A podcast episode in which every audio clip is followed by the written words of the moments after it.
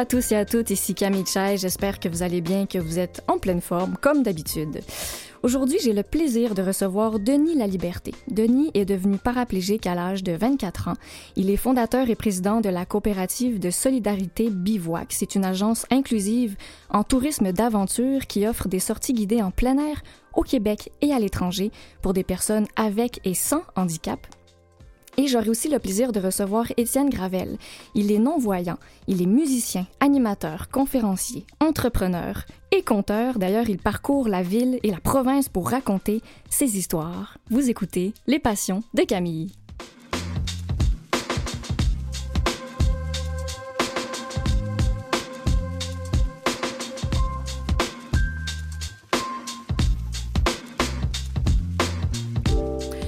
Alors, mon premier invité a 49 ans. Il habite à Victoriaville depuis maintenant 25 ans. Denis La Liberté, bonjour. Bien, bien bonjour. Comment allez-vous aujourd'hui? Ça va très, très bien. C'est un plaisir de vous recevoir et d'apprendre à vous connaître. Euh, et puisqu'on est là et qu'on en parle, j'aimerais bien connaître votre situation physique. Dans le fond, euh, moi, je suis paraplégique. Je me déplace en fauteuil roulant depuis maintenant 25 ans, depuis 1996. Et pourquoi? Qu'est-ce qui, qu'est-ce qui vous est arrivé? Euh, dans le fond, moi, j'ai, euh, je travaillais sur une ferme. J'avais une ferme avec euh, mes deux frères. Et il y a un équipement agricole que j'ai eu dans le dos qui a provoqué une fracture complète de la colonne vertébrale. Et c'est sûr que là, c'était clair que j'étais en fauteuil roulant jusqu'à la fin de mes jours. Il y a un mm. médecin qui me l'a annoncé le jour même. Et dans le même élan, il est parti. Puis, et voilà. Ah oui, c'est aussi, aussi simple et avec le sourire en plus que vous le racontez. Euh, oui, aujourd'hui avec le sourire, euh, le, 17 juin 96, je vous dis pas que mm. j'étais conscient de ce qui se passait là, euh, parce que la première phrase que j'ai dit c'est oh, je vais être en fauteuil roulant jusqu'à la fin de mes jours. Ça, vous l'avez senti dès, la première, le premier instant? Ouais, je vais t'avouer que j'avais eu la fracture dans le dos et ça a provoqué une fracture du tibia tellement le coup était fort. Ah. Et là, je voyais un, os qui sortait et je ne le sentais pas. Ah oui. Donc, ça donne quand même une bonne idée de, de, de, de, ce qui s'en vient. Là. et oui, mais et surtout, euh, en fait, tu, tu avais, euh, Denis, 24 ans au moment de l'accident. Ouais, 24 euh, ans. je suis obligé d'avouer que c'est quand même une belle âge pour avoir un accident. Ben oui, c'est ça pas qu'il y en a de bel âge, mais euh, c'est sûr que quand tu arrives au centre de réadaptation, euh, tu as un voisin qui a 16 ans, mais de toute façon, même s'il aurait eu juste un ongle incarné, il a peut-être été en révolte. Et l'autre côté, il y en a un qui a 40 ans, qui est le soutien de la famille, il a deux enfants. Tu fais comme Ah, à 24 ans, euh, j'avais pas d'enfants. C'était comme ma vie de jeunesse était faite. Mm-hmm. je suis obligé de dire que après le recul, que c'est quand même une belle âge pour avoir un accident. Parce qu'il y a quand même une certaine maturité qui était là, qui a peut-être permis de, malgré tout, accepter cette, nouvelle vie, cette nouvelle condition. Ben, c'est ça, c'est que ça me permettait de dire, OK, ben, on passe sur d'autres choses, puis on n'a pas le choix ben ben. Mais je vous dis, quand, là, je dis ça aujourd'hui, là, mais la première année, euh, première année, première année et demie, là, mm. euh, tu es juste en, en reconquête d'un peu ce que tu peux faire, ce que tu peux pas faire. Euh, et ce que tu penses que tu peux pas faire, qu'à un moment donné, tu te rends compte que tu peux le faire. Ah oui, mais, mais, c'est ah oui. ta reconnaissance de ta nouvelle, de ta nouvelle euh, personne. Mm-hmm. quelles ont été les, les plus, les, les, choses, en fait, les plus difficiles à accepter au tout début? Euh, le plus difficile, c'est certainement faire le deuil, parce que moi, j'étais producteur laitier par passion, pas, pas juste parce que j'étais un peu comme Obélix est tombé dans la passion magique quand j'étais jeune. Donc, c'était vraiment une passion. Et ça a quand même pris quatre ans avant que je remette les roues dans l'étable, parce que je, ne pouvais pas y retourner immédiatement après. Ça, c'était vraiment la chose qui me poignait le plus. Mm-hmm. Mais parce que la, ferme laitière, vous, étiez propriétaire, de toute votre famille? Oui, on était en 1996, c'était mes deux parents avec euh, mes deux frères. On était cinq, cinq actionnaires ensemble. Magnifique. D'où venait votre, votre grand intérêt pour, euh, pour la ferme? Euh, c'est sûr que c'était depuis qu'on était jeunes, très passionnés. On faisait beaucoup d'expositions agricoles un peu partout en Amérique du Nord. c'était comme j'étais un passionné dans, le jargon des producteurs laitiers, là, j'étais un gars de vache. donc, donc un passion, j'étais passionné de ça. Je pense que j'étais encore passionné, mais je pense que je l'ai toujours été, mais quand j'étais jeune, c'est sûr que ma passion était sur euh, à 100%. Je, je, je, je, ne vivais que pour ça. Donc, mm-hmm. c'était assez difficile euh, au moment de l'accident. Puis, c'est quand même, bon, j'écoute un peu ce qu'on me dit autour, puis je dis, bon, ben, c'est sûr que tu ne peux pas euh, être producteur laitier, là, c'est, comme impossible. Mais, Donc, mais, mais de faire une croix là-dessus. Mm-hmm. mais, mais ce qui est le fun à entendre, ou en tout cas à savoir, c'est que la fameuse phrase Ah, t'es en fauteuil roulant, c'est impossible, tu ne peux plus, c'est une phrase qui, qui, qui, qui était plus aussi vraie, en fait, euh, au fil du temps. Ouais, ben tu sais, j'ai quand même été chanceux. J'avais des parents aussi très ouverts et mon, mon père disait toujours, euh, puis il dit encore aujourd'hui, il me met 87 ans, il dit moi de pas le faire, je vais le faire. Voilà, c'est ça. c'est ça. J'étais comme. Fait qu'au début, c'était clair que je je, je, je, pouvais pas être producteur laitier, mais quand même en 2003, euh, j'ai recommencé à aller sur la ferme assez fréquemment, et un peu mm. plus et un peu plus. Et ben, finalement, en 2004, je, là, j'étais revenu à temps plein sur la ferme. Et, étant un gars de vache, entre guillemets, euh, donc j'étais dans l'étable, euh, on s'est adapté, on a adapté euh, mm. toutes les opérations pour que je puisse faire la traite, puisse nourrir les animaux.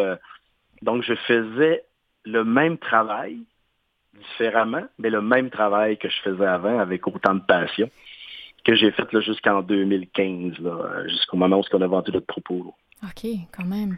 Donc, même si en 96, je me disais c'est fini, je peux plus, je peux plus retourner là. Euh, non, j'ai fini par y retourner euh, d'une manière différente. Je pense que c'est important que je fasse le deuil de, producteur laitier d'avant et revenir avec un nouveau rôle de producteur laitier. Mm-hmm. Euh, je pense que c'est important que je le fasse, mais c'était faisable. Donc, et, justement, à, quel point les, les, ajustements, est-ce que c'était des gros ajustements ou au final, on se rend compte que ben, ça, se fait quand même d'être en fauteuil roulant dans une ferme, d'aller nourrir les animaux? Est-ce que ça demandait des, des, adaptations énormes ou pas tant que ça?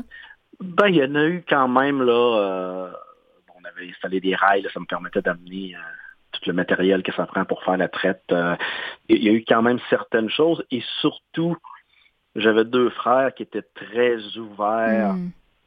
Hmm. OK, tu penses qu'on pourrait le faire, attends un peu comment on va penser ça, et on va le faire. Donc ça aussi, c'est important parce que si j'aurais pas eu un entourage qui est ouvert à ça, ben ça aurait été plus difficile. Ben oui, euh, oui, il y a eu quand même des adaptations importantes, mais euh, mm-hmm. c'était faisable. Ben, ça donne un, c'est un beau message puis une belle histoire aussi. Hein, je pense aux personnes qui, qui, ont, nouvellement un accident ou une autre situation physique. Ça prouve que justement tout est possible. En fait, quand il y a la volonté et la passion, ah, on peut faire beaucoup de choses. Ben, c'est sûr que ça, ça, ça l'aide beaucoup. Là. Euh, si je j'aurais pas été passionné de ça avant, euh, c'est, je serais probablement pas retourné. Là. Mm-hmm. C'était naturel. Euh, nous autres, les vaches, il y avait tout un nom pour pas dire un surnom. Là. Mm, oui, mais oui. fait un moment donné, c'est que ça devient comme un animal de compagnie. Là. même s'il a payé 2000 livres, ça reste encore un animal de compagnie. Ah oui.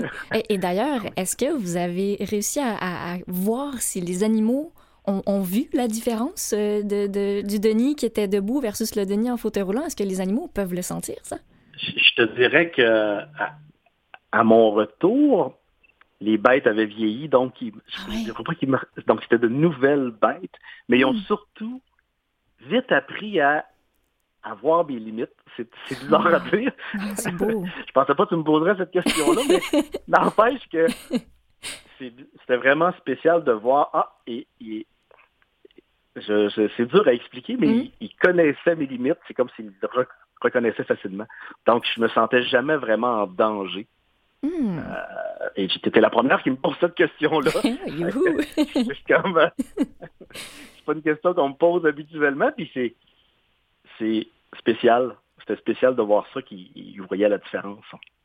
c'est tellement beau parce que on, prend pour acquis, ben, parce que depuis tout à l'heure, Denis, tu dis je suis un homme à vache, un homme à vache, mais, mais les vaches, justement, elles, font partie de ta vie et elles aussi, elles, ressentent ou elles vivent certainement quelque chose. Donc, je trouve ça le fun que, que tu nous racontes ça.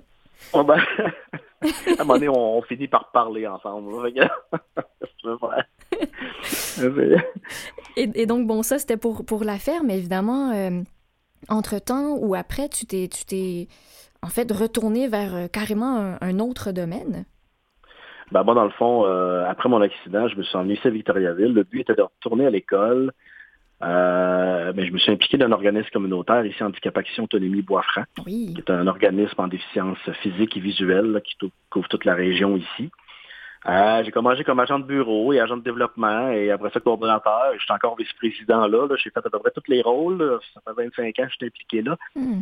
Euh, et c'est là où j'ai comme appris à redécouvrir euh, ma personne, puis en même temps de découvrir qu'on peut aider les autres. Mm. Euh, et là, c'est là que j'ai vraiment commencé. Après ça, là, il y a un rappel de, la ferme, mais après qu'on a vendu le troupeau, ben, j'ai, là, j'ai commencé à travailler ici à la ville de Victoriaville. Fait que je suis chargé de projet à l'accessibilité universelle ici à la ville, mais maintenant depuis cinq ans qui est un peu la suite, euh, puis qui est partenaire avec Handicap Action en même temps. OK. Donc, donc un élan de vouloir, euh, on dirait, redonner, non? redonner au suivant?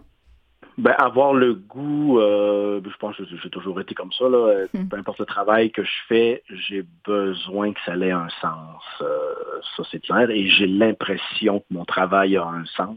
oui, apporte des choses à la communauté. Fait pour moi, c'était important quand j'étais producteur laitier, puis c'est important euh, dans le milieu des personnes handicapées. Fait je, je peux pas, je, peux pas juste avoir un travail pour euh, mhm.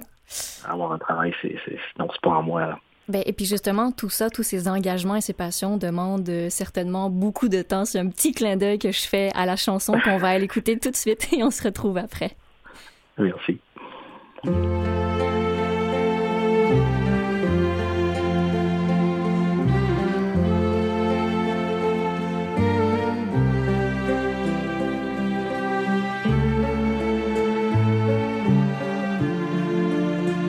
Je n'aurai pas le temps, pas le temps, même en courant, plus vite que le vent, plus vite que le temps, même en volant, je n'aurai pas le temps, pas le temps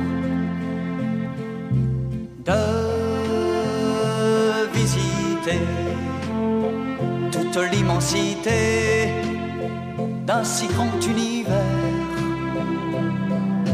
Même en cent ans, je n'aurai pas le temps de tout faire.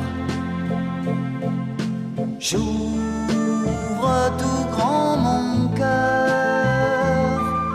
J'aime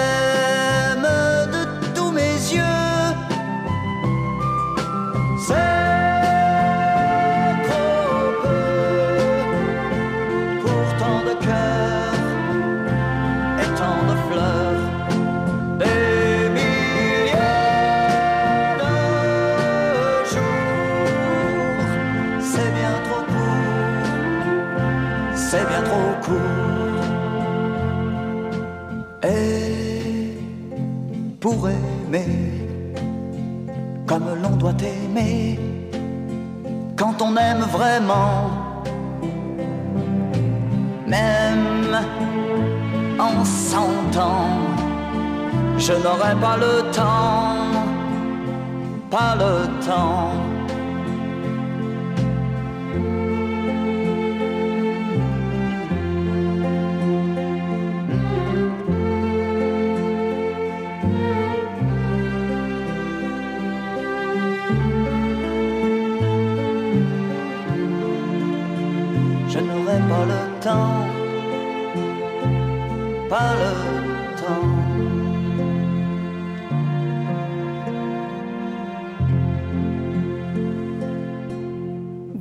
peut-être reconnu, c'était Michel Fugain, sa chanson Je n'aurai pas le temps.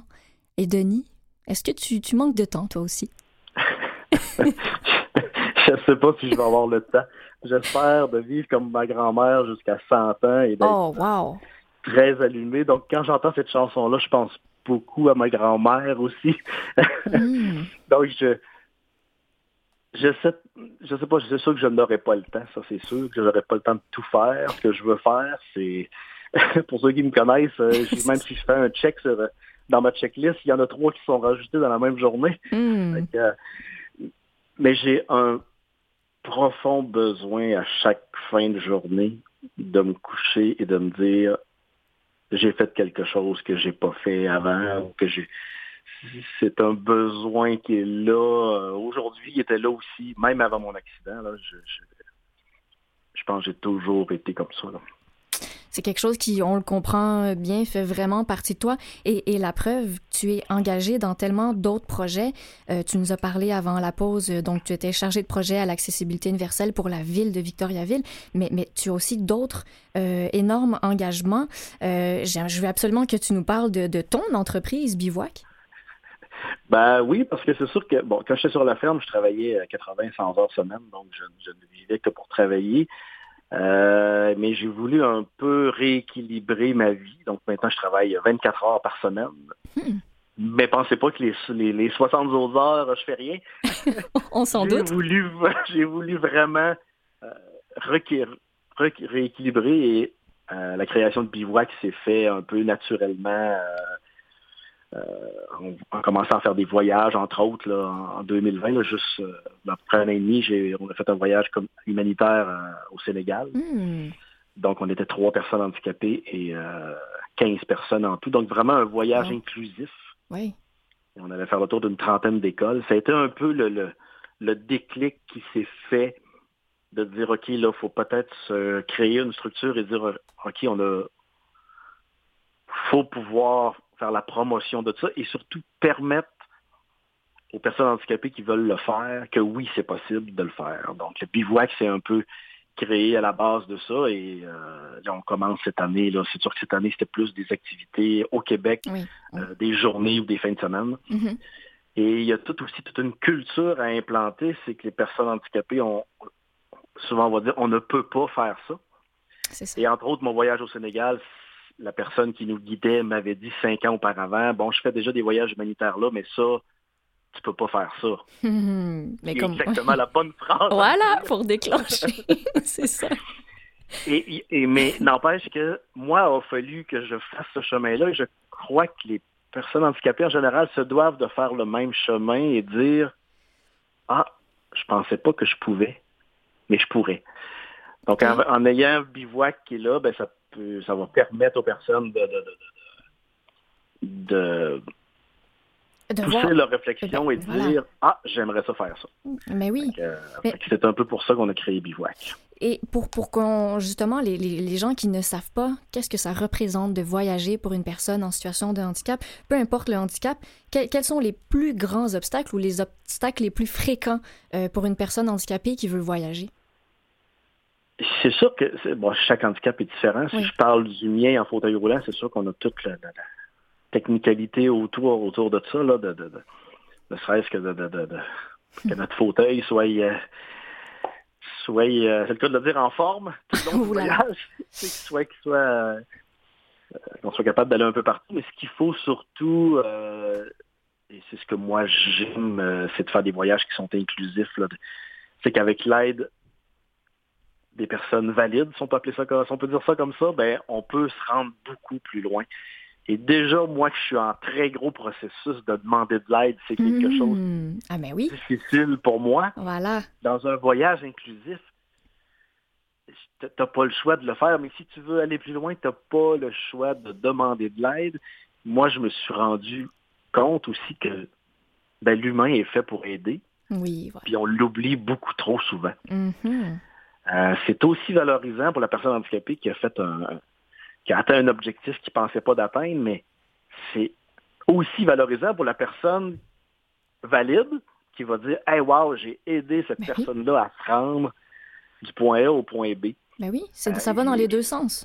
Et, et ça va dans les deux sens. Et, et quand on se met ça comme minding, tu fais comme Oh, il y a la limite, ben la limite, il- non, il n'y en a pas de limite.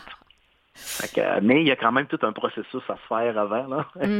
Mm-hmm. on peut le faire. C'est, le bivouac qui, dans le fond, est là pour réaliser le rêve qu'une personne veut faire. C'est aussi simple que ça.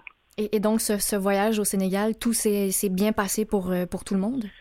Oui, oui, oui, ça s'est très, très bien passé. C'est sûr que dix jours à être, parce qu'on faisait neuf villes en dix jours, on était toujours en mouvement. C'est un peu comme si on faisait un marathon à tous les jours. Oui, il pouvait arriver des, des, petites choses, mais tu fais comme, non, OK, on, on retourne ça de bord, et, là, la gang fait que, même si on avait un obstacle, non, c'est impossible que ça marche pas. Euh. on passe par-dessus. Ouais, on passe par-dessus. Est-ce qu'avant ça, tu avais déjà voyagé ou c'était dans tes débuts aussi? Euh, très peu. Euh, bon, plus des places accessibles, Walt Disney, Las Vegas. J'étais allé aussi il y a une dizaine d'années en France. Mm. C'était mon premier voyage que j'avais fait. Euh, j'avais pas voyagé tant que ça, mais j'avais ce surtout que j'ai comme un peu rééquilibré ma vie. Fait que là, je me, je me, hmm. donne du temps à moi-même pour voyager. Hmm. Ben là, là c'est vraiment là que la, passion part et c'est sûr que j'aime un peu plus les voyages euh, qu'on pourrait appeler expérience. Euh, oui, avec l'aventure. Ouais, et qui permettent aussi d'aller de, de, de, de, côtoyer. Euh, tu sais, quand je, si je vais voir un pays, j'aime beaucoup, beaucoup plus côtoyer la population ben que le pays. Bien sûr. Donc, euh, ça, c'est important aussi. Hein. Puis tu, dis que tu t'aimes beaucoup te laisser le temps, tu parles du 24 heures semaine, quoique il y a plein d'autres activités à côté, mais tu dis que tu te permets la liberté 45. Qu'est-ce que c'est? ben, dans le fond, euh, c'est sûr que quand je, suis retourné sur la ferme, euh, j'ai fait un bac en sciences comptables. Donc, un livre qui a peut-être sorti dans la dernière année, que le monde connaisse, Liberté 45, c'est déjà quelque chose que je faisais moi-même. Donc, c'est sûr que les, les pensées de Pierre-Yves McSween, entre autres, sont pas mal les mêmes que les miennes. On est dans le même style de formation. Et, à 45 ans, souvent, on est en... Je pense qu'il faut être dans un beat de vie où ce que là, il faut penser à nous. Donc là, c'est sûr que je me suis donné, c'est le cas de le dire, la liberté. Hmm. Et voilà, donner la liberté. C'est ça. J'ai besoin de j'ai eu besoin, mais quand, quand j'ai pu l'atteindre, j'ai dit bon ben ok, je peux me permettre ça parce que quand même il y a des coûts associés au voyage, au voyage. C'est pas tout gratuit là. Donc j'ai puis c'est un peu ça dans mon rééquilibrage de vie, euh, je pouvais aussi me permettre de, de, de peu faire les deux.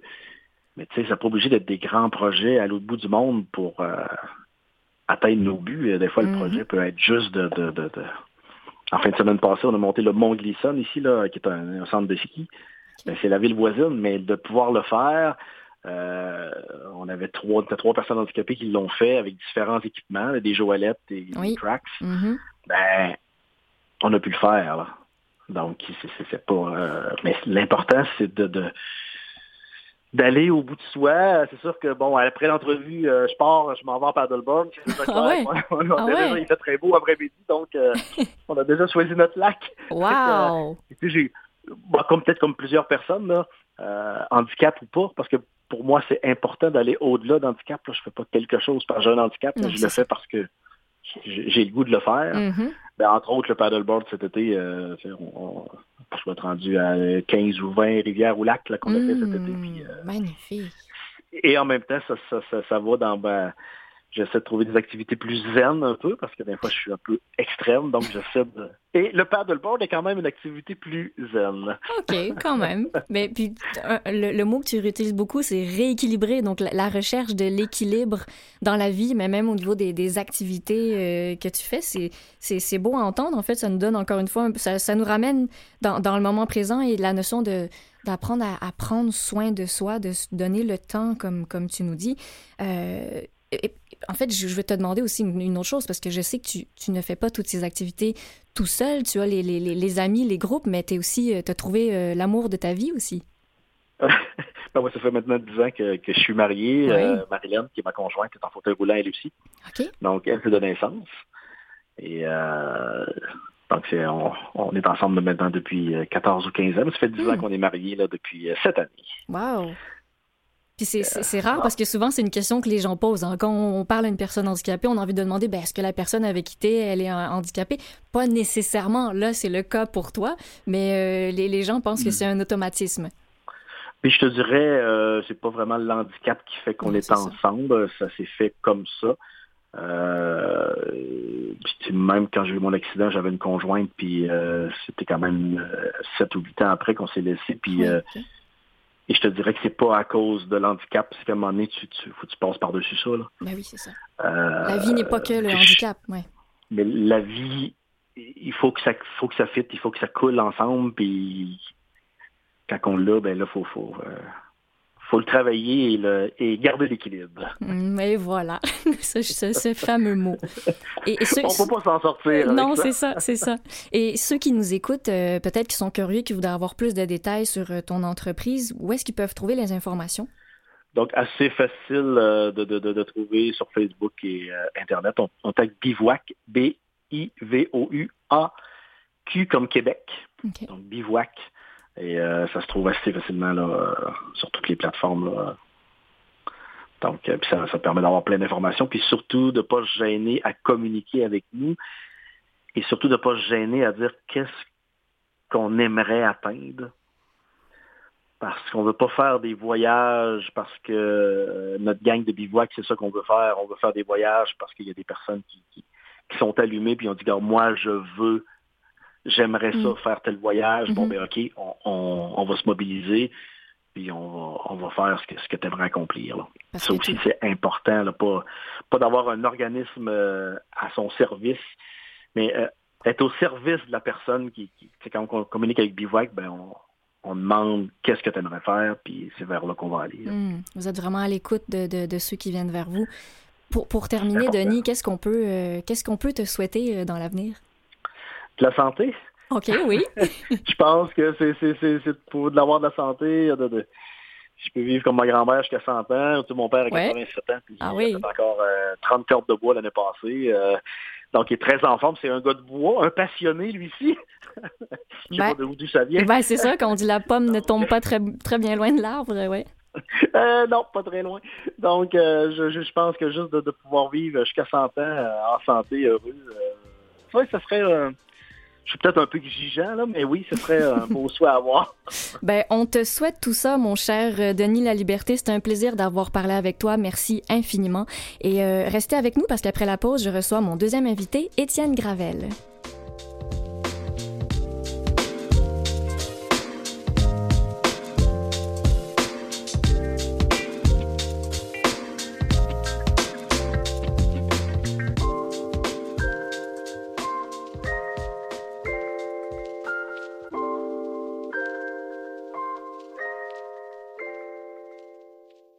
Vous écoutez les passions de Camille. Je suis toujours avec vous. J'ai le, plaisir de recevoir mon deuxième invité.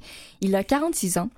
Il habite à Thetford Mines et il est musicien, animateur, conférencier, entrepreneur, conteur. Bref, la liste est longue. Étienne Gravel, bonjour.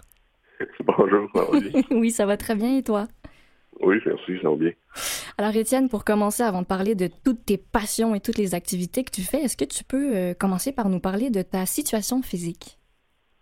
Oui, en fait, euh, je suis non-voyant euh, depuis une dizaine d'années. J'étais semi-voyant avant ça.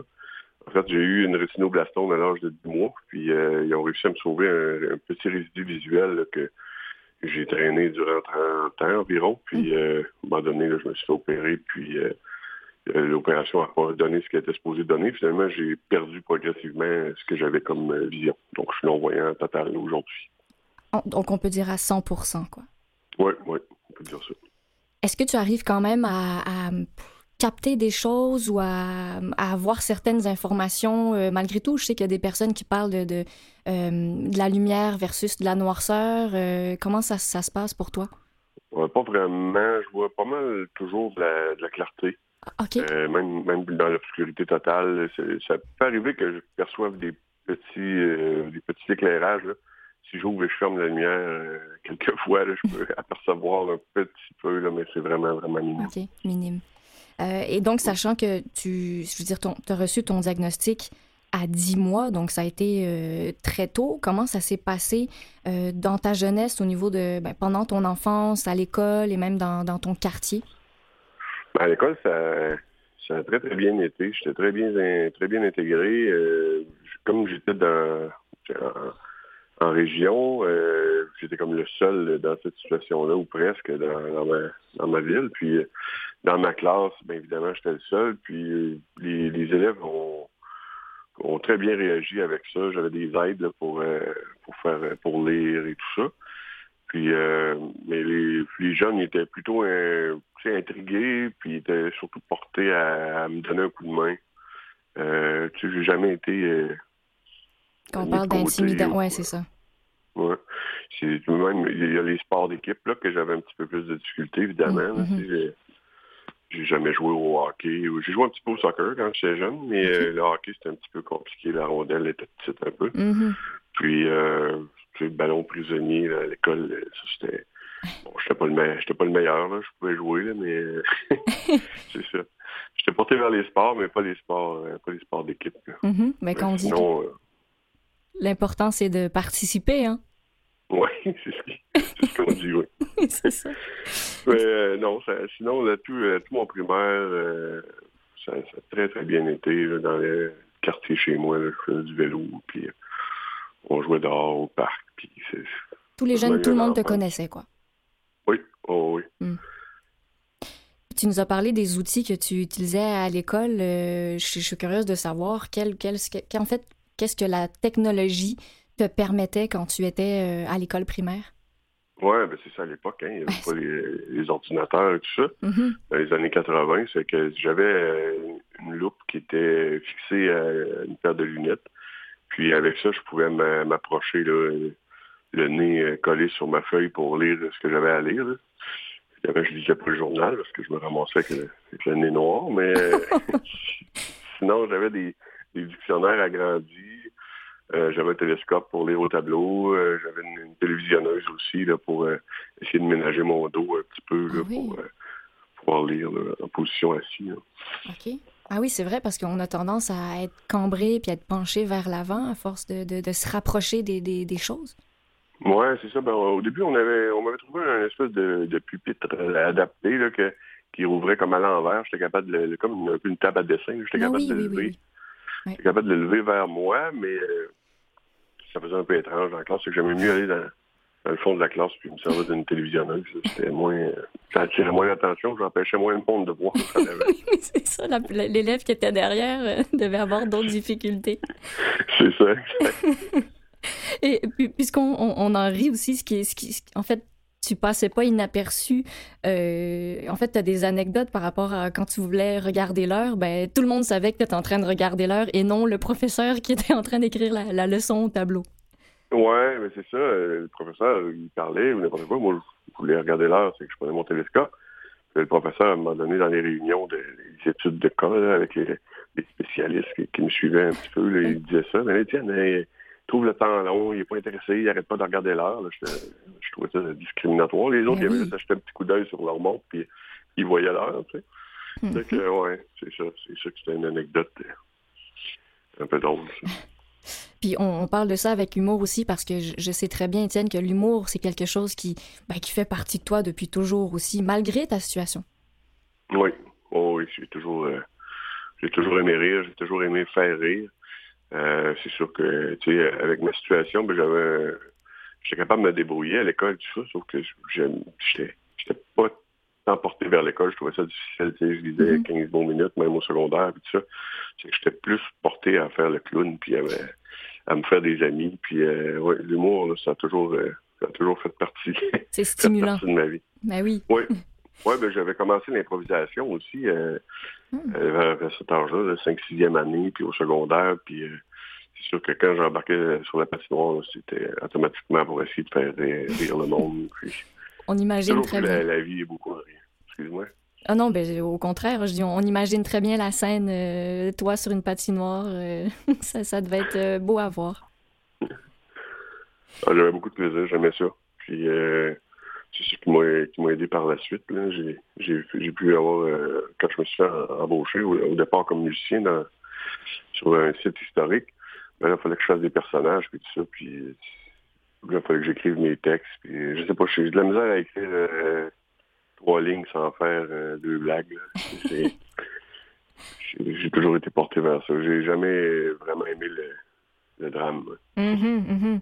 Mais puis là, on parle de donc un peu tes études, l'adolescence, euh, quand tu as grandi, puis que venait justement le, moment de choisir ton métier. Euh, j'imagine que c'était un peu un, enjeu parce que tu n'avais pas les mêmes euh, objectifs ou les mêmes projets que tout le monde. Non, ben c'est ça. J'aurais aimé ça être, être camionneur. Ah oui, ok. ça n'a pas fonctionné. Alors, euh, non, c'est ça. Les, les, quand, quand, mes amis ont commencé à avoir des, avoir des, petits jobs euh, euh, dans les épiceries, ces affaires-là, moi, j'aurais tellement adoré, mais finalement, non, ça fonctionnait pas. J'ai essayé mm-hmm. quelques fois, puis les gens ne pouvaient pas concevoir que je pouvais réaliser des tâches, des mm-hmm. affaires comme ça. Oui, il y avait des jugements face à... Oui, ouais, c'est ça. Ben, c'est de mes connaissances. Hein. Les gens, ils ne savent pas les gens, même aujourd'hui, là, ils m'envoient des textos, là, puis ils comprennent pas comment je fais pour leur répondre. à l'époque, c'était encore pire. Il n'y avait pas les, technologies, mais ils ne pouvaient pas concevoir qu'on fasse trouver des trucs pour pallier à, nos handicaps. Et tout ça, c'est que j'ai souffert de ça un petit peu, là, pour euh, avoir un emploi là, comme mes amis. Puis, euh, mm-hmm. puis tout ça, c'est que de faire le tour des emplois que je pouvais faire, ben ça a été assez rapide. Euh, moi, dans, ma famille, euh, il y avait des. C'était beaucoup des commerçants. C'est que j'ai dit, ben, je vais aller en vente. Tu sais, la vente, ça, prend. C'est de la mémoire que ça prend. Il faut que tu saches mm-hmm. que tu vends, puis il mm-hmm. faut, que tu sois capable de convaincre. Puis comme moi, ben, j'aimais bien ça aussi, essayer de convaincre les gens sur mes idées. Ben, j'ai dit, ça va de soi, on va aller en vente. Donc, tu as fait un DEP quand même? Oui, j'ai fait le DEP avec le ASP en représentation. Ça, ça a très bien été. Euh, ça ne me prenait pas beaucoup de préparation. Le professeur me demandait Bon, euh, aujourd'hui, vous allez nous vendre quelque chose. À la fin de la semaine, vous avez la semaine pour vous préparer. Puis moi, j'arrivais le matin même, puis je regardais, tiens, mon télescope. J'allais vendre des télescopes. Ah, puis euh, j'ai eu beaucoup de facilité euh, dans ce cours-là. Puis c'est ça, que j'ai terminé sans, sans trop de problèmes. Mais par la suite, euh, ben, c'était la même chose. C'est que non, euh, la vente, ça se fait avec les yeux. Il ah. faut que tu vois dans les, dans les yeux de ton client quand, il est prêt à acheter. Oui, mais quand même. mais, mais, j'imagine qu'à l'inverse, les gens ne se disent pas que, que les personnes non-voyantes vont développer une, faculté et une écoute bien plus active. Exactement. C'est ça. C'est ça, les gens, ils, ne se rendent pas compte de, ça. Les gens pensent pas qu'on les entend euh, sourire. Ils pensent ah. pas qu'on les entend regarder à gauche ou à droite quand ils nous parlent. Euh, euh, je me souviens, moi, une anecdote comme ça. Quand on était, mettons, soit dans, un bar, un 5 à 7 ou avec des amis, puis à un moment donné, c'est moi qui disais, les gars, les gars, la table de filles à côté, il, n'arrête pas de regarder ici, là, tu sais, les gars. Ah ben, comment t'as fait pour savoir ça? T'as bien raison.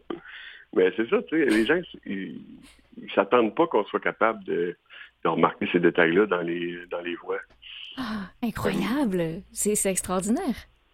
Même des fois, ça peut nuire. Tu es au restaurant, puis euh, tu parles à la personne en avant de toi, puis à un moment donné, tu tombes dans l'une parce que tu es rendu dans la conversation de la table d'à côté sans faire exprès. Mais avec un peu de contrôle, ça, peut se placer. Ah, c'est que, c'est fascinant. et, tu nous parles de, des bars, tu avais même une, stratégie, je sais pas si tu l'expliques comme ça, mais avec tes, amis pour rentrer dans un bar? Ah oui, ben c'est parce que moi, avant de avant d'aller chercher mon premier chien guide, j'avais jamais utilisé de canne blanche. J'avais essayé une fois avec un professeur de mobilité. Puis euh, j'étais un peu robuste. Puis euh, la canne, c'est pas très robuste comme, euh, comme outil. Puis je l'avais comme pris dans le trottoir, je l'avais comme plié en deux, j'avais oh ça. Ouais, mais elle, m'a comme rentré dans le ventre, elle avait ah. plié, fait que j'ai dit non, ça marche pas, ce, truc-là. Puis j'avais jamais utilisé de canne, puis je c'est sûr, on avait trouvé des, stratégies avec mes amis. Il y en a un qui, qui s'en allait en avant de moi, puis l'autre en arrière, puis si euh, je perdais de vue celui en avant à cause que ça tombait euh, plus sombre, mm-hmm. ben lui d'en arrière, il me poussait dans lui d'en avant, puis on avait juste l'air d'une une bande de jeunes un peu, un peu oh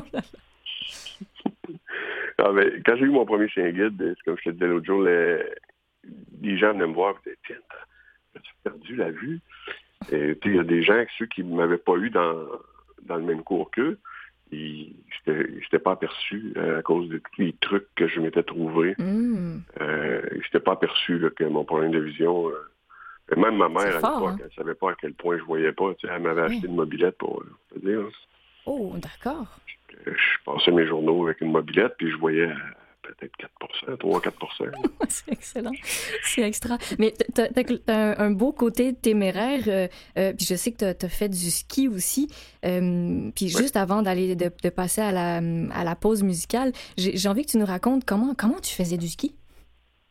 Ah ben le ski, c'est mes, cousins euh, qui m'ont euh, m'ont apporté là euh, quand je devais être en première année du primaire, je dirais. pendant un party de Noël, il avait dit à ma mère, on aimerait ça amener Étienne en ski. Puis là, ma mère, voyons, ça se peut pas. Tu ben ah oui, on va l'attacher avec une corde. Puis ça, puis ma mère, je pense qu'elle n'avait pas dormi de la nuit. Puis le lendemain matin, la réponse était oui. C'est que j'avais été. Mes cousins m'avaient montré à skier. Puis pour moi, c'était assez simple le ski parce que la piste est blanche. Puis les arbres sont foncés de chaque côté. Puis euh, les gens dans la piste, ben, je les, je les voyais comme des taches noires, si tu veux. Puis moi, je, je voulais juste éviter les taches noires. c'est comme un jeu, euh, un jeu avec une ouais. console, quoi. Exactement. C'est sûr que c'est arrivé des fois que j'ai pu faire peur à j'ai passé sur des skis là, des madames qui étaient, étaient en, dans le centre de la piste, mais en, en, gros, tu sais, j'ai jamais blessé vraiment personne. Puis euh, comme je voyais juste d'un œil aussi, j'avais un, un champ quand même rétréci. Puis, euh, mais non, je me suis jamais, euh, tu sais, j'ai pris des, des, bonnes fouilles, mais euh, j'étais, j'étais robuste. Une fois, une piste qui était fermée, puis avec une corde jaune.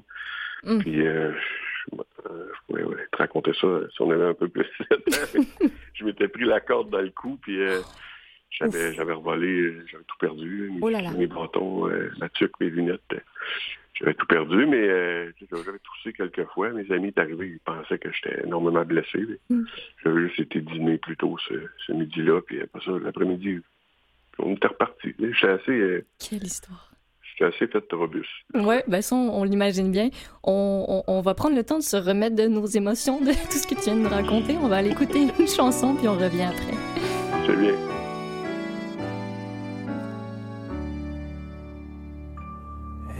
Sur le mur, au-dessus du berceau, une photo d'Arthur. Rimbaud, avec ses cheveux en brosse, elle trouve qu'il est beau dans la chambre du gosse.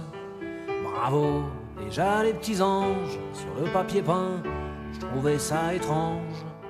Je dis rien, elles me font marrer, ces idées loufoques, depuis qu'elle est en cloque. Elle se réveille la nuit, veut bouffer des fraises, elle a des envies balèzes. Moi, je suis au petit soin, je me défonce en huit pour qu'elle manque de rien. Ma petite, c'est comme si je pissais dans un violoncelle, comme si j'existais plus. Pour elle, je me retrouve planté tout seul dans mon froc depuis qu'elle est en cloque.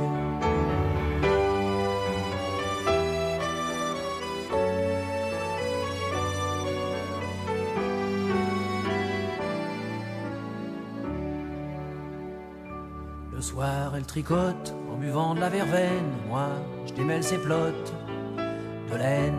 Elle use les miroirs à se regarder dedans, à se trouver bizarre. Tout le temps, je lui dis qu'elle est belle, comme un fruit trop mûr. Elle croit que je me fous d'elle. C'est sûr, faut bien dire ce qui est. Moi aussi, je débloque depuis qu'elle est en cloque. Faut que je retire mes quand je rentre dans la chambre du petit rossignol. Qu'elle couve, c'est que son petit bonhomme qui arrive en décembre, elle le protège comme une louve. Même le chat pépère, elle en dit du mal sous prétexte qu'il perd ses poils. Elle veut plus le voir traîner autour du paddock depuis qu'elle est en cloque.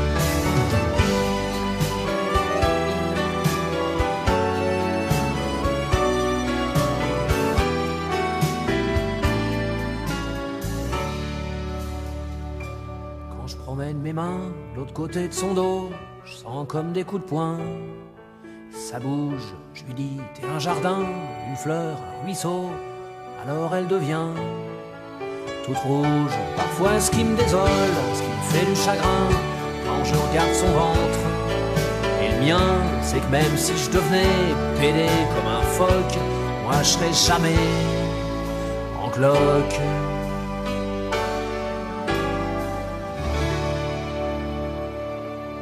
Étienne, c'est toi qui as choisi cette chanson. Qu'est-ce qu'elle veut dire pour toi? Qu'est-ce qu'elle t'inspire? Renaud, c'était comme ma, plus grande inspiration. Et quand j'ai commencé à faire de la musique, j'en faisais de plus en plus. C'est ça qui m'a un peu fait arrêter la, compétition de ski. C'était une grande découverte. Mon cousin euh, m'avait fait découvrir Renault quand j'avais 15 ans. Puis là, c'est là que j'ai pris le goût de, l'écriture, puis de commencer à, faire mes propres chansons. Cette chanson-là, je la trouve tellement bien écrite. Euh, ça, allait de soi. C'était sûr que ça allait du Renault, mais quand j'ai pensé à cette chanson-là, j'ai fait ça. puis tu le dis, hein, c'est ta passion. En fait, est-ce que c'est parce que tu as plusieurs passions, mais la musique, c'est ta première? Oui. Oui, c'est ça, c'est ça qui m'a fait euh, prendre vraiment goût à la vie euh, intense. Puis euh, c'est ça qui, m'a fait. c'est ça qui a, fait que j'ai tout fait le reste par la suite. J'ai commencé mon premier emploi réel, ça a été ça comme musicien, puis comme prof de musique par la suite, comme c'est sur les sites historiques qui a commencé. J'ai fait de l'animation. Même quand je compte aujourd'hui, j'ai toujours ma guitare avec moi. Donc la guitare, c'est ton euh, instrument. Oui, la guitare, c'est mon instrument. Je joue quelques instruments. Tu sais, j'ai un petit studio, puis je peux euh, je, fais des, arrangements, puis tout ça. Mais euh, vraiment, pour dire, oui, c'est mon instrument. Et tu as quand même, un, je veux dire, tu as découvert la, musique tranquillement, encore une fois, avec ta famille, hein, tes, cousins qui nous parlaient d'eux avec le ski, mais c'est eux aussi qui t'ont initié à, tranquillement à la musique. Tu as, quand même fait tu as eu un, passage quand même dans, dans l'Institut Trébas? Oui. Oui, c'est ça. Plus tard, euh, quand j'ai. Euh, bon, je, me suis rendu compte que le cours de vente, euh, les, gens. Je ne serais pas un grand, grand vendeur à moins d'avoir ma, propre entreprise, qui est arrivé par la suite. Mais à ce moment-là, ben, comme la musique était ma, grande passion, j'ai dit, ben, écoute, tant qu'à faire quelque chose, on va faire de la musique. Puis j'avais rencontré des musiciens dans une école où j'étais, puis euh, on est parti à Montréal euh, faire le cours euh, de conception sonore. Puis c'est ça, ça a continué par la suite, mon petit studio, puis. Et ton petit studio, est-ce qu'il est chez toi? Oui. Oui. C'est ça. Ben, c'est parce que quand, on étudie dans un domaine comme ça, la plupart des gens, ce qu'ils font, c'est qu'ils vont travailler dans, plusieurs studios à la mm-hmm. pige. Puis, à un moment donné, quand il y, a, comme les professeurs disaient, il y a un ingénieur de son qui meurt, ben là, c'est ton tour, c'est toi qui peux mm-hmm. rentrer sa console. Mm. Oh là Sauf que moi, je pouvais pas m'adapter à tous les, studios, donc j'ai dit, ça va prendre euh, mon matériel pour que je puisse m'habituer. Puis, euh, puis là, l'informatique devenait de plus en plus euh, accessible pour les non-voyants. Mm-hmm. Donc, c'est là que j'ai pu commencer là, à faire tous les, enregistrements, puis les arrangements avec, avec le, le, MIDI, puis tout ça. Puis c'est beau parce que juste avant la pause, tu nous as dit que tu as été euh, euh, donc musicien sur un site historique et aussi tu as été un personnage d'animation historique. Euh, c'était à Tedford Mines même? Ben, en fait, c'est deux petits villages qui ici, qui étaient là avant que Tedford Mines existe. Hmm. C'est deux, deux, petits villages qui avaient été qui avaient été peuplés par des Irlandais, des Écossais, des, des Anglais au 19e siècle. Dans le fond, c'est Kenner's Mills, puis Leeds Saint-Jacques-de-Leeds, où, j'ai fait, euh, par la suite, j'ai créé mon festival de, contes et légendes euh, Saint-Jacques-de-Leeds. Puis, euh, ouais, c'est ça, j'ai travaillé sur ces sites-là pendant, je travaille encore un peu, encore des fois, hmm. ben, des animations de groupe, c'est moi qui, qui, réserve avec des groupes organisés, des autobus, tout ça. Wow! Avant la pandémie, parce qu'après ça, c'est... oui, ça, c'est une autre histoire. Oui, c'est ça. Et donc là, ta passion de la musique, oui, euh, mais comme on, le sait, tu es aussi conteur. C'est un sujet que je trouve fascinant. Euh, on, connaît certains conteurs, mais c'est un monde qui n'est pas encore assez connu. Est-ce que tu es d'accord avec ça? Oui, je suis très d'accord. C'est un monde qui, gagne à être connu. Ben il y en a énormément de conteurs au Québec. Puis euh, il y a énormément de festivals qui sont, qui sont superbes il y a des compteurs de même de, partout, dans, toute la francophonie au monde, qui, qui descendent dans nos, dans nos festivals. Puis euh, ça, c'est clair que j'invite les gens. En plus, parce que c'est tellement imagé que mm. même pour des, gens qui ont, euh, qui ont des handicaps visuels, c'est très, très accessible. C'est le fun parce que le compteur interagit directement avec, euh, avec son public. Mm-hmm. Donc, on est la foule est comme, c'est immersif comme, euh, comme truc. pourquoi ça, ça, te fait rire quand tu nous dis ça? C'est quoi ton idée derrière? Euh? Ah non, mais moi, quand je compte, j'aime beaucoup faire, euh, faire participer euh, faire participer les gens. Comme j'ai un des comptes, je vais les je lui demande, mettons, je lui demande de me créer des ambiances, même quand je fais des. Moi, je fais beaucoup de, spectacles de contes, surtout dans les, dans les écoles. Ah, Puis les jeunes, ben, tu sais, eux autres, quand tu les fais participer, ben, automatiquement, ça devient là, un spectacle qui est, qui est interactif avec eux. Puis, tu sais, je lui demande de me faire, euh, euh, mettons, un chant de, un chant de mouton. Oh là là! Des, des baies, partout. OK. Ou euh, demande de me faire, tu sais, s'il y a un orage, ben là, il y en a qui font la pluie, les autres le tonnerre, les autres, les... c'est ça, le vent. Puis, oh, c'est que, ouais, c'est super immersif. Puis les jeunes, les jeunes adorent ça. Puis c'est pour ça que je dis que c'est accessible aussi pour les gens qui sont dans ma situation. Mm-hmm. Puis euh, moi, j'aime beaucoup euh, créer des, images. Hein, puis les, les compteurs aussi, c'est la base, c'est de créer des images. Puis euh, donc c'est fascinant. C'est quoi, toi, ton style en tant que conteur? À moi? Oui. moi, j'avais un cousin qui était, qui était conteur. Et il n'est plus là aujourd'hui, malheureusement, mais lui, c'est un conteur traditionnel. C'est lui qui m'a comme fait découvrir ça. Ben, il est arrivé un jour sur le site historique où je travaillais. Puis là, il m'a vu euh, animer, puis là, il était venu me voir, puis il a dit T'es conteur, toi? Puis là, je savais même pas c'était quoi un conteur. Oh puis là, j'ai commencé à aller voir ses spectacles, puis là, j'ai euh, j'ai vraiment réalisé que ça me tentait de faire ça dans, dans la vie. Puis lui, euh, c'est ça, son style, c'était beaucoup des contes traditionnels. OK.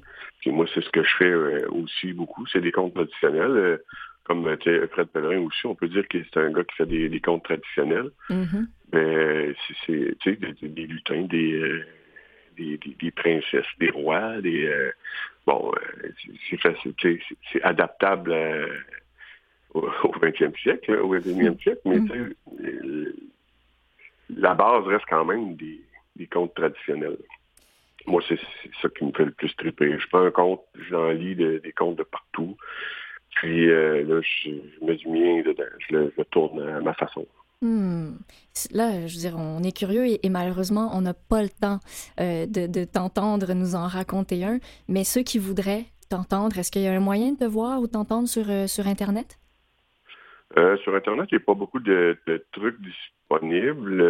c'est sûr que j'ai fait une entrevue avec Annie Télé il y a quelques années quand j'ai été participer au, au nouveau visage du compte, au dimanche du compte à, Montréal. Euh, je ne sais pas si on tape les comptes d'Étienne Gravel sur YouTube, c'est possible de voir euh, un reportage, mais pas hmm. un compte euh, nécessairement au complet. OK. On, croise les doigts, on, les doigts, on espère que ça, sera pour bientôt. Oui, ben oui, c'est sûr que c'est sûr qu'en même temps, on essaie de. Comme les comptes, il y, a tout le temps des chutes assez fortes. C'est qu'on essaie, quand on met des, des, trucs sur Internet, de pas nécessairement mettre la fin euh, du compte. C'est rare qu'on va voir des, ah, comptes au complet ah, oui. sur. Euh, Faut garder le punch. C'est ça, exact. C'est mieux d'aller voir, euh, voir en personne les, les, compteurs et tout ça. Moi, ben, c'est sûr que là, quand, quand tout va, redémarrer pour vrai, ben, sûrement qu'on va avoir, avoir l'occasion de. Mais les gens peuvent, peuvent suivre ma, ma, page Facebook. Au pire, c'est Étienne Gravel sur Facebook à Thetford. Là. On, on est deux, mais... Euh, ah bon? Vous êtes deux Étienne Gravel à Thetford Mines? ouais. c'est drôle, ça? exact. Oui, c'est assez... Euh, assez cocasse. Vous encore des anecdotes là-dessus. Oui, bon, ça, on n'en doute pas. Je sais que tu n'as plus d'un tour dans ton sac. Euh, mais et, donc, vu les circonstances en ce moment, il n'y a pas de festival qui, qui, est prévu à l'horaire? Euh, ben là, dans mon cas, là, j'ai, ça commence à repartir les écoles. Euh, j'ai des, j'ai quelques contrats dans des écoles de prévues, mais euh, sinon, il y a quelqu'un qui m'a approché pour une date en 2022. D'accord. C'est que ça va, c'est vrai, mais sûrement qu'il y a des choses qui vont, qui vont bouger là, dans, les, prochains, les prochaines semaines. J'imagine, si parce que oui, il y a des festivals qui ont commencé à, à avoir lieu un peu partout. que j'imagine que ça va, hmm. ça va redémarrer dans mon cas aussi. Génial. Écoute, Étienne, tu, tu, me vois venir, mais c'est déjà tout le temps qu'on a. C'était trop court, euh, sachant tout ce que tu as à raconter dans tous les sens du terme. Euh, est-ce que rapidement, il y a une chose que tu veux dire euh, à nos auditeurs ou faire une, un, au revoir digne du compteur que tu es? Au revoir. Ben, en tout cas, merci beaucoup pour l'invitation. C'était un plaisir d'être avec vous. Ce que je pourrais dire, euh, en tout cas, aux gens qui sont dans ma situation, qui ont des handicaps, c'est de, de tenir le coup, puis de surtout garder le sourire, de, hein, de voir ça une journée après l'autre, puis de surtout euh, mm. essayer, moi, c'est ce que je me dis à tous les jours, essayer de, de rester calme avec des gens qui ont qui savent pas comment réagir avec nous, parce que souvent c'est de la méconnaissance. Hein, voilà. Être euh, Rester dans la simplicité, euh, voilà, et le respect de la personne. Merci infiniment, Étienne. C'était un plaisir d'avoir parlé avec toi. C'était un plaisir partagé. Merci aussi à mon équipe, Mathieu Tessier à la mise en onde, Claire Guérin, ma recherchiste, Jean-Sébastien La Liberté à l'habillage sonore. Vous pouvez toujours nous réécouter sur Internet au www.canalm.vuesetvoix.com. et je vous dis au revoir et à la semaine prochaine.